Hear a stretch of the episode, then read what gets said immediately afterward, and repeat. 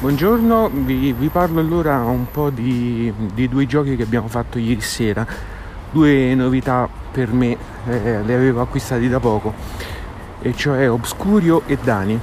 Allora, eh, il piatto forte è stato Obscurio, era quello su cui puntavo per una serata divertente, eh, da amante di Dixit, da amante di Mysterium, eh, immaginavo che dovesse piacermi, però eh, lo volevo provare. Allora, siamo riusciti a organizzare una bella compagine di sette persone, quindi era il gruppo ideale per, questo, per questo, tipo di giochi, per questo party game eh, a ruoli segreti. E infatti è, è stata un, veramente un, una bella partita, anzi ne abbiamo addirittura fatte due e la prima non ci è bastata. Come risultato c'è stata la prima partita in cui i maghi hanno perso e ha vinto il traditore e l'altra partita invece è stata al contrario, quindi i maghi sono riusciti a vincere. Allora, intanto diciamo che cosa lo distingue da Mysterium o da Dixit. Innanzitutto devo dire che tra i due forse si avvicina più a Dixit rispetto a Mysterium. Eh, il concetto è quello, c'è qualcuno, in questo caso il Grimorio, che comunica eh, una carta agli altri attraverso soltanto due indicatori che vengono posizionati su due carte prese a random. E questo è il divertente, è divertente sia da giocare come master, come grimorio, cioè colui che dà le informazioni, sia come mago che cerca di indovinare. E credo anche come traditore che cerca di indovinare però scompiglia le carte agli altri mi è sembrato che Guido si è divertito, quindi tutti quelli che hanno fatto il traditore si sono divertiti, quindi credo che giocato in tutti e tre, ruo- eh, tutti e tre i ruoli sia divertente.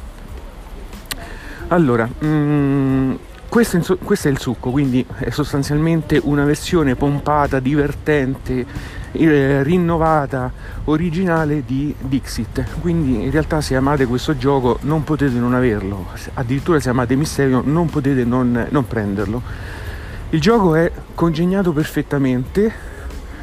L'unico tempo morto che c'è durante la partita è il momento in cui tutti i giocatori chiudono gli occhi e il traditore comunica col grimorio, ma mh, mm, per come è stato congegnato il gioco, la tabella con le schede tra cui il traditore sceglie, quindi è un qualcosa di molto breve. Pensavo che fosse un po' noioso alla Lupus in tabula e invece è abbastanza breve.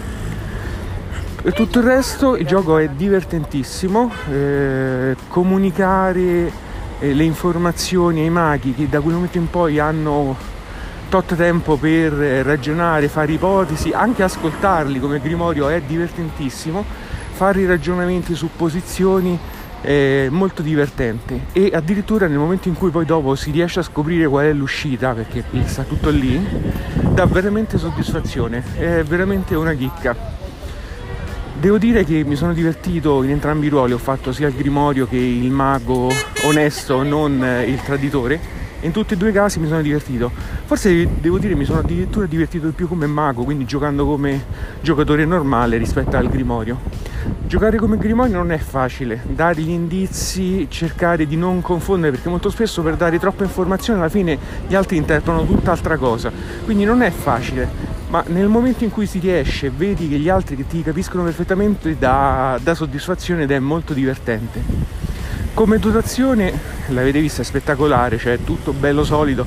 Il Grimorio addirittura ha una base magnetica, quindi quando si poggiano i due indicatori a farfalla rimangono eh, posizionati, quindi il giro si può spostare addirittura fra i vari maghi, anche in verticale non cade niente, quindi è perfetto.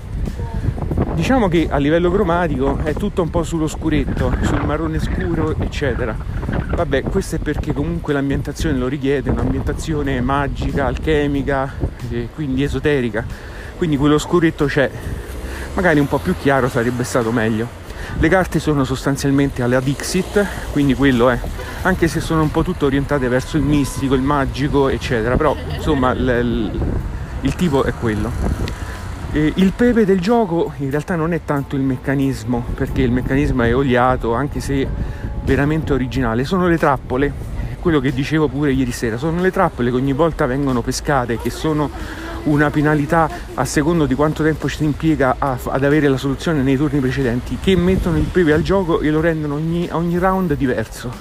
Ci sono trappole di tutti i tipi, cioè praticamente delle eh, penalità che modificano le regole normali del gioco pescate ogni volta e ce ne sono di tutti i tipi e sono quelle che in realtà rendono eh, ogni partita, addirittura non partita, ogni round completamente diverso dall'altro e il massimo del divertimento. Io ve lo consiglio, cioè non potete non prenderlo, poi vedete voi. Per me super promosso. Altra partita che abbiamo fatto è stata Dani e qui in realtà qualcosa da dire ce l'ho. E, ehm, devo dire che sono rimasto un po' tipido e questo è strano perché insomma un, anche questo è un genere di gioco che a me piace. Non mi dilungo sul regolamento perché insomma eh, vi dico più che altro quello che ho, che ho capito io del, del gioco. Sostanzialmente questo è molto più party game di Obscurio. Mi ha ricordato un po' tabù diciamo quindi forse non è tanto un bene. Il gioco è molto breve quindi si gioca molto rapidamente. È divertente eh, è spiegabile in due secondi eh, dà qualche soddisfazione però fondamentalmente è un giochetto quindi è simpatico si può intavolare come fillerino eh, divertente, sì, ma mm, non vi aspettate granché. È simpatico. Prendetelo come una versione migliorata e più nuova di, di Tabù, ma insomma non è che ci allontaniamo più di tanto. Puntate su Obscurio.